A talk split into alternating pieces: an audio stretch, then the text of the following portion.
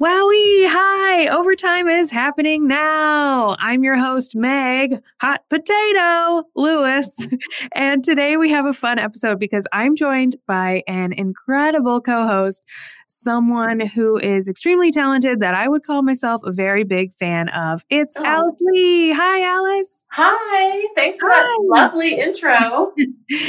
yes, Alice, I became a huge fan of your work because of that amazing Slack illustration system you created. But in addition to brand illustration systems, you also do murals, you do editorial illustrations, and you're you, are you are really just powerhouse.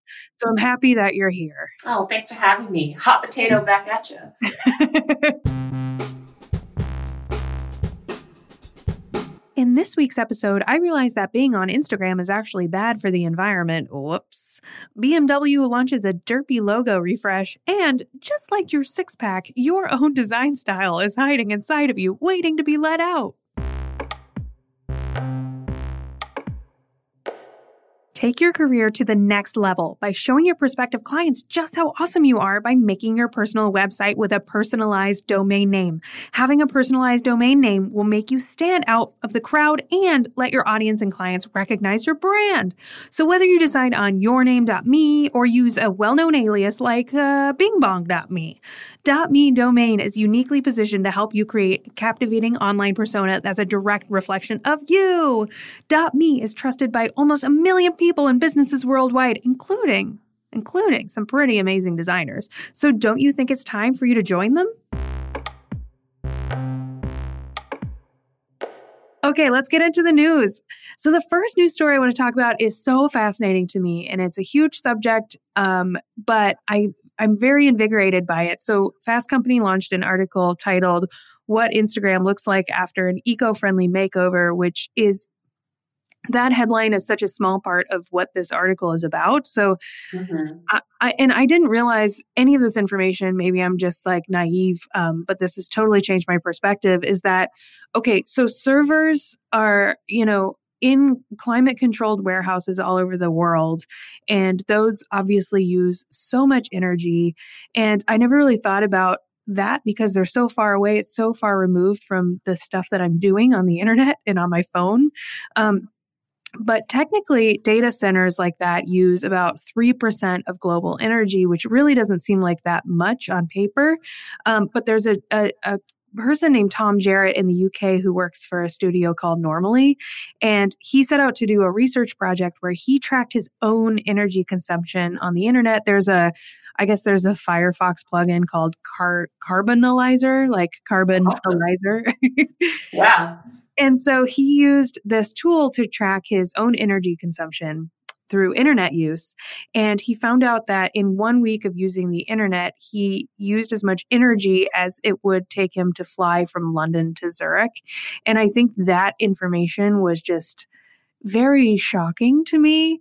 Yeah. And uh, and so then Tom set out to try to figure out how we can curb our internet usage in a in a form of using less energy. So I think a lot of the issue there that he is trying to fix is that the way that especially social media is designed is for us to just keep consuming, which we all know this.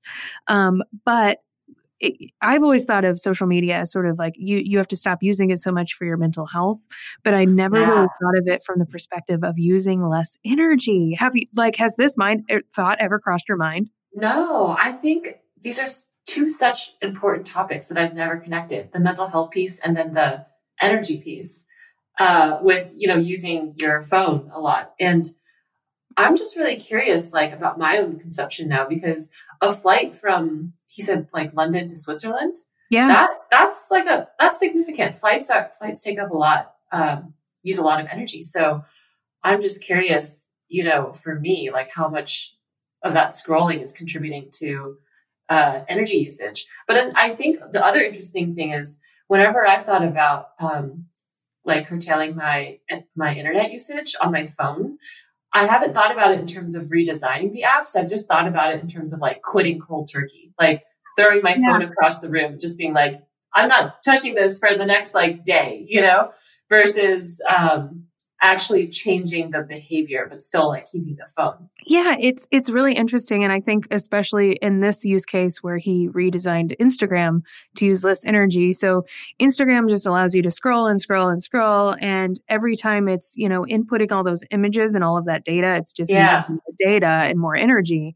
And so the way that he was able to redesign it kind of gets served to you in bite-sized chunks so that mm. it's not mm. constantly loading more information and more information so inherently it's using less data and less energy and yeah I, I i think like because this is a design and creativity focused podcast i think that's an interesting thing for everybody to think about is i know that the companies we work for um, don't want to don't encourage us to um, redesign things to be uh, bite sized. We they want us to stay in their app. Sure, sure. Um, I, I would hope that the world is at least trending in this direction, and I think that brands, it's now kind of cool and trendy for brands to um, care about the environment. So I'm hoping that this is a, a, trend that emerges of companies maybe even launching different versions of their products um, that help us to use less energy or at least thinking about it a little bit more. Because if I have never thought about it this way, I'm sure other people have too.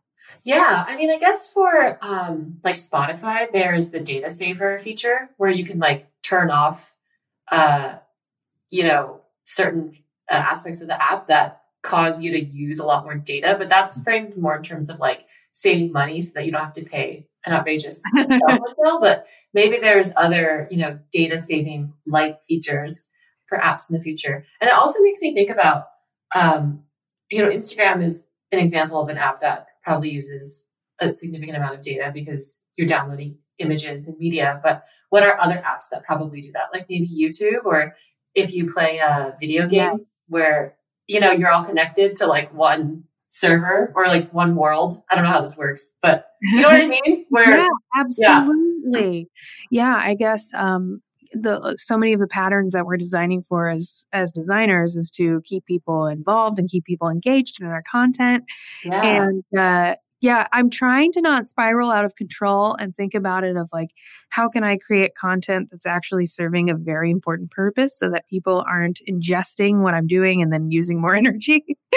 Sure. because yeah. if I think like that, I might just uh, not do anything ever again.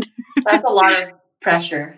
yeah, but I guess yeah. this is just another another interesting way to be mindful about consumption and what I'm putting out into the world and and how others might be consuming it do you do anything in particular as a consumer to be more mindful about your internet usage? Um, I definitely am pretty hardcore about the uh, screen time thing. And uh, yes, I also always have my phone on Do Not Disturb, which has oh, okay. been amazing for mostly for mental health health purposes. It's been yeah. so helpful for me.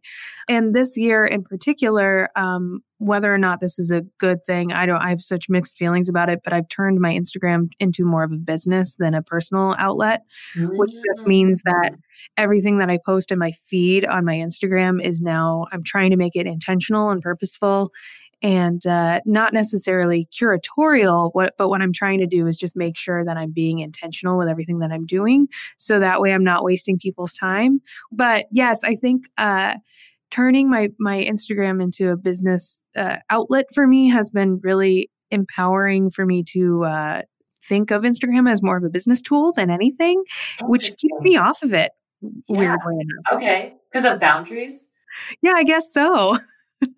Being intentional with how you use the internet, especially with how you're posting on the internet. And if you can be empowered by the fact that what you're doing is serving a value to the people that are seeing it, then it helps us all to be more intentional with what we're posting and what we're consuming, which I absolutely love. That's great from an energy standpoint. So, check. We're making some progress.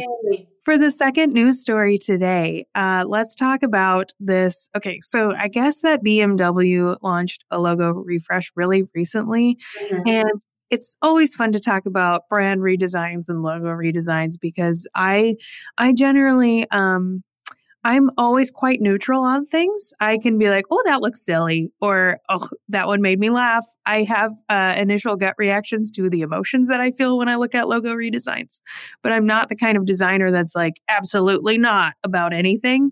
Um, so anytime I see a logo refresh, I like to talk through my feelings about it because I think it's helpful for me to find my uh, opinions in real time and in on a podcast.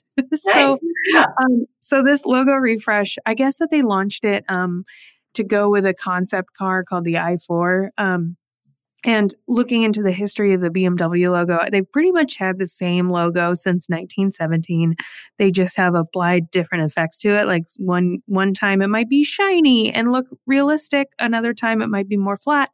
And so um, this new logo refresh is the same thing. It's the same exact content of the logo. It's just different. They've just applied different styling to it.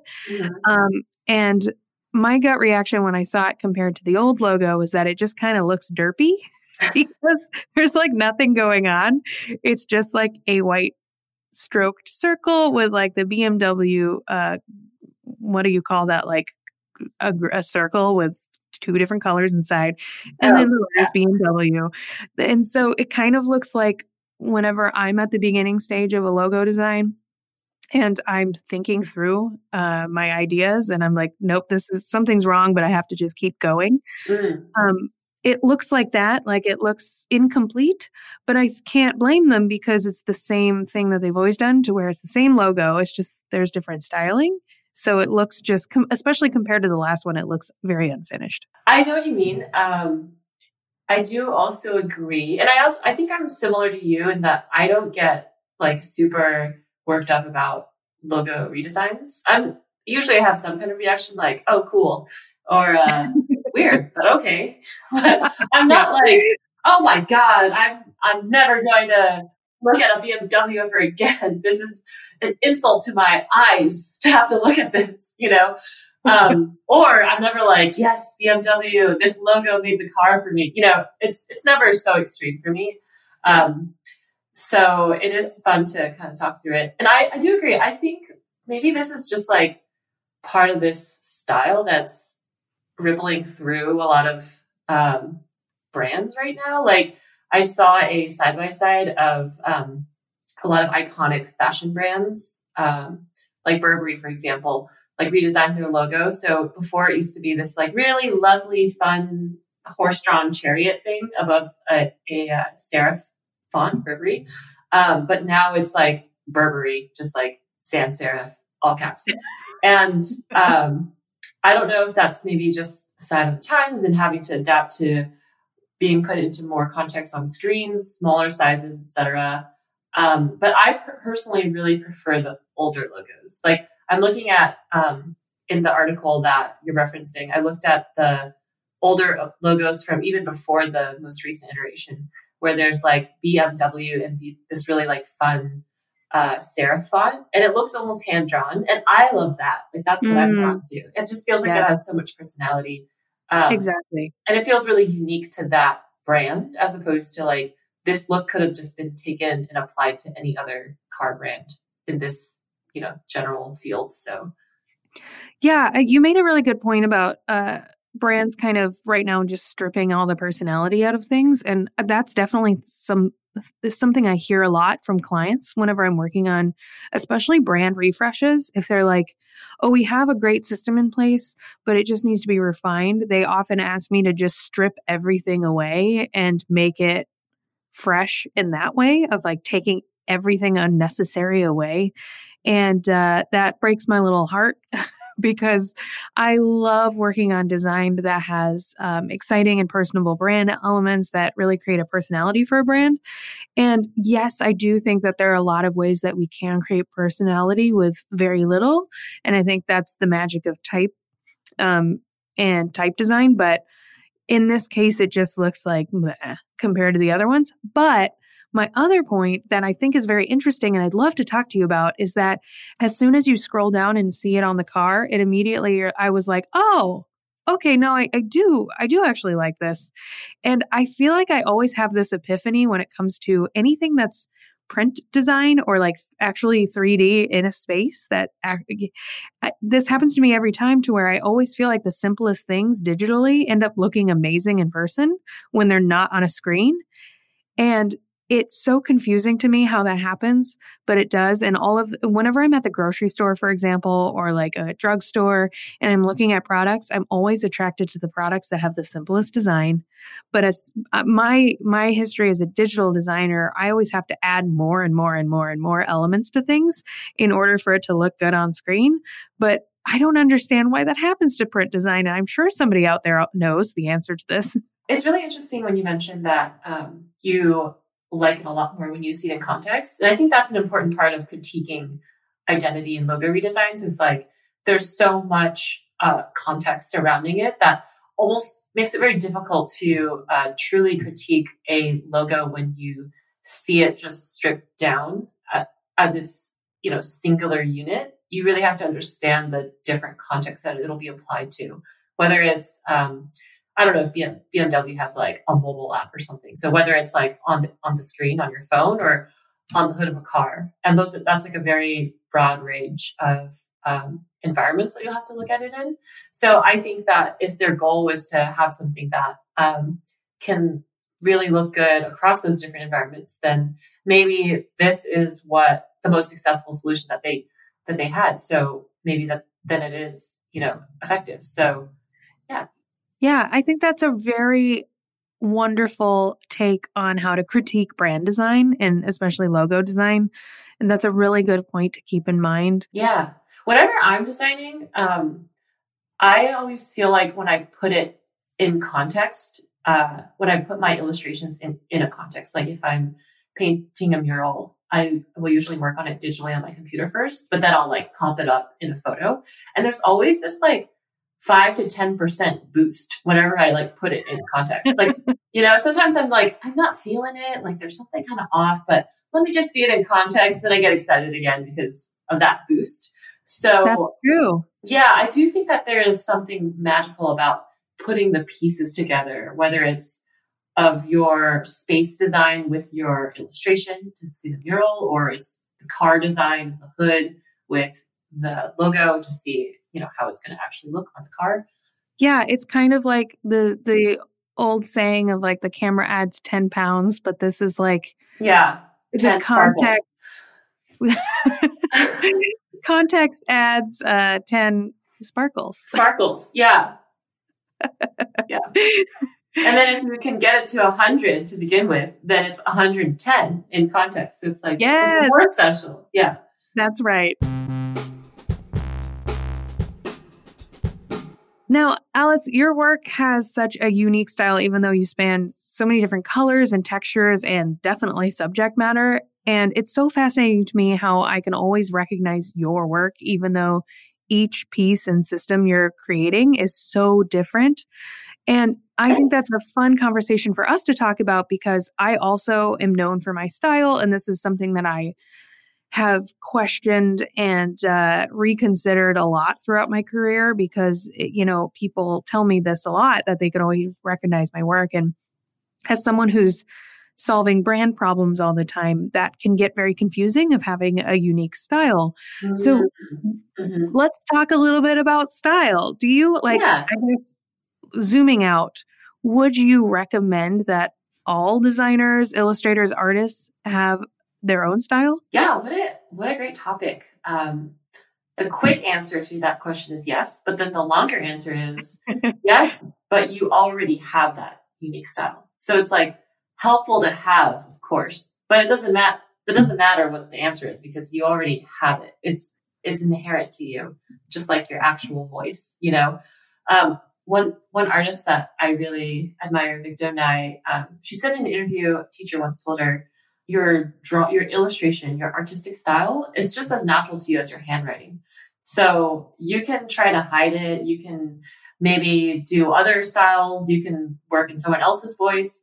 As much as you want that's totally cool. But at the end of the day just by existing and having opinions and a point of view and then putting that to paper like you have inherently your own style. It's just like your handwriting so true. I mean, if you gave us the exact same prompt and same color palette and told us to use the exact same content in a piece, they would come out two completely different ways. And I think a lot about that too, because I think my style in particular, even though it has quite been the same throughout my whole career.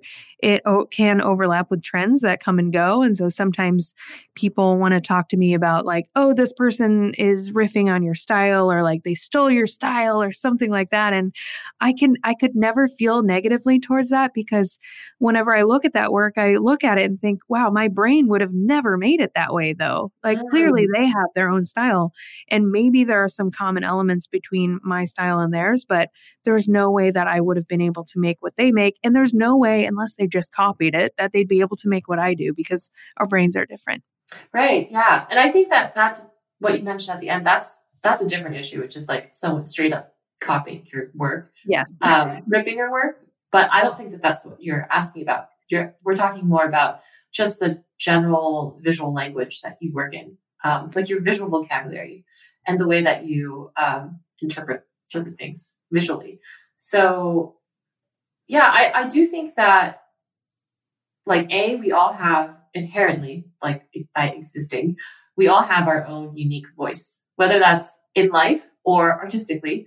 But I also think B, um, as an artist, as illustrators, designers, it takes work, experience, time put into honing and finessing and harnessing that. You know what I mean? It's like we all have it deep down, but it takes time and energy to bring that out and really let it shine. Someone told me recently that we all have a six pack, but like some, we all have a six pack.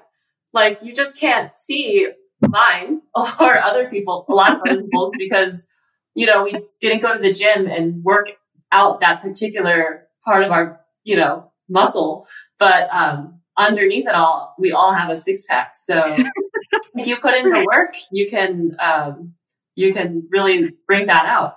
This year I've been honing uh honing in and, and teaching a find your style workshop and this is you what you said about the six pack thing is making me laugh so hard. I was trying not to laugh over you so that everyone and me included could still hear you, but it made me think that it'd be really fun to go to a find your style workshop that's half finding your style, half finding your six pack.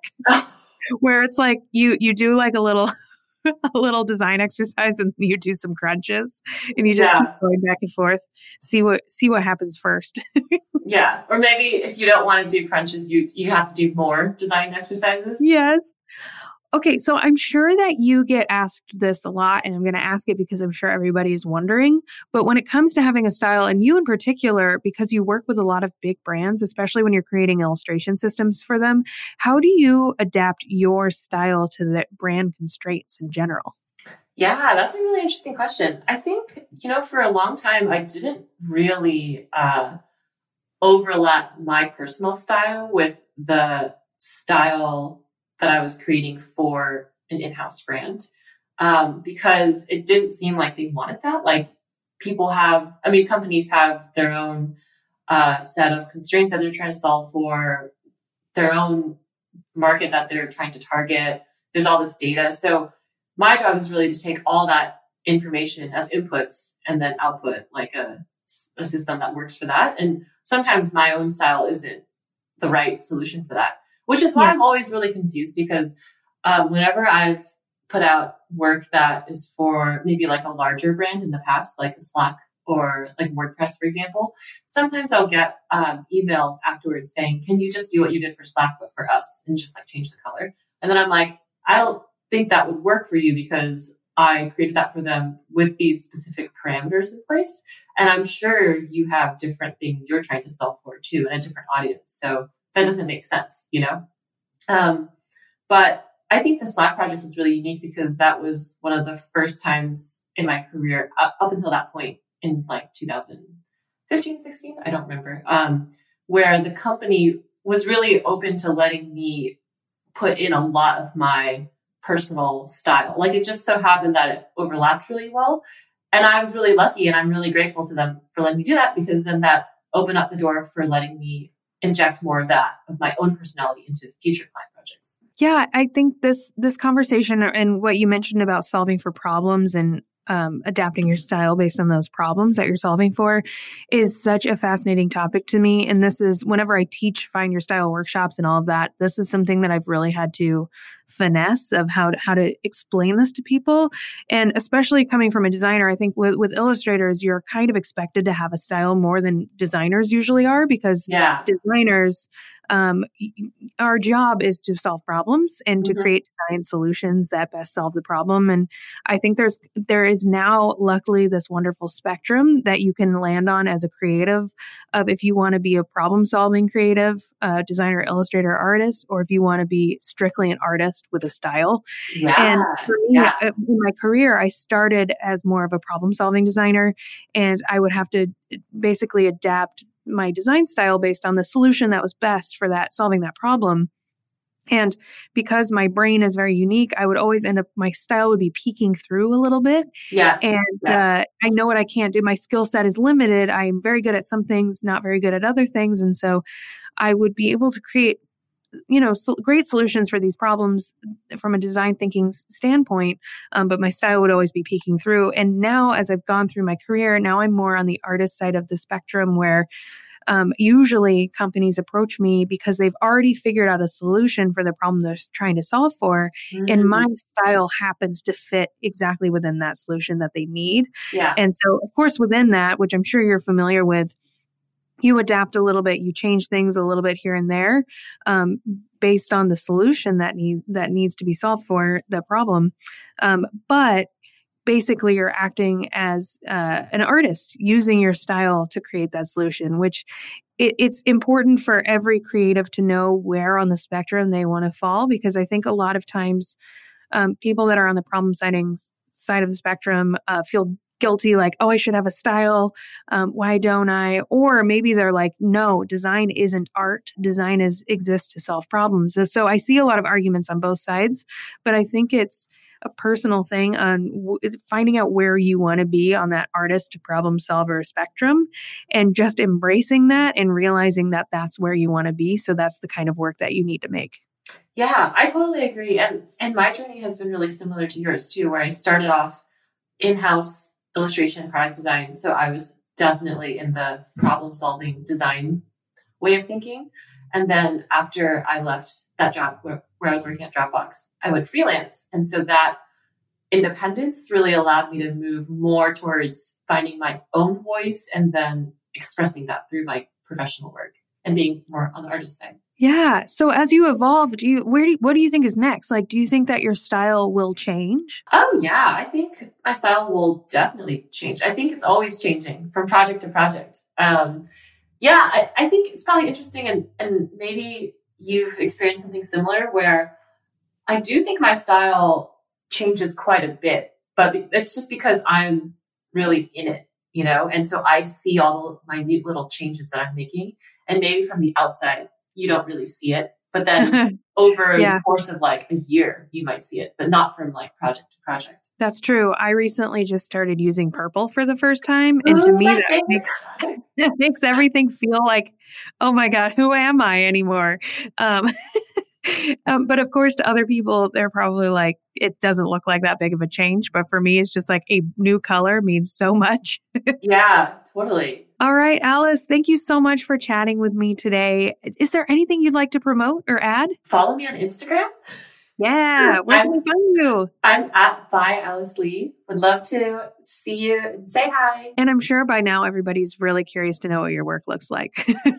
oh, yeah. Yeah, I post a lot of work on Instagram. Although I'm trying to post more just like random pictures and stuff of life too. Cool. Yeah. yeah. All right. Thanks, Alice. Thank you. The hotline for overtime is in full swing. Call 1 833 D E Z I G N Z. That's 1 833 Design, spelled a little weird. And leave an audio recording of your most embarrassing design question. And you know what? Your recording plus my answer might be featured on the podcast. That's 1 833 D E Z I G N Z. No question is too embarrassing, I promise. I'll start. Sometimes I see lettering artists switch their work into some kind of outline mode so they can perfect their letters, and I have no idea what that's called or why they're doing it. And that's it for this week's episode of Overtime. And if you haven't listened to it yet, you know, I have a brand new comedy mindfulness podcast called Sit There and Do Nothing Out in the World. It is a destination for guided meditations, stories, affirmations, and like other weirdly very soothing experiences. It's guaranteed to turn you into a blob and will absolutely make you feel better than before you started listening to it. I do a lot less shouting in that podcast than I do in this one, and mostly I talk in a slow and calm tone like this. Okay, bye. Hear me next week.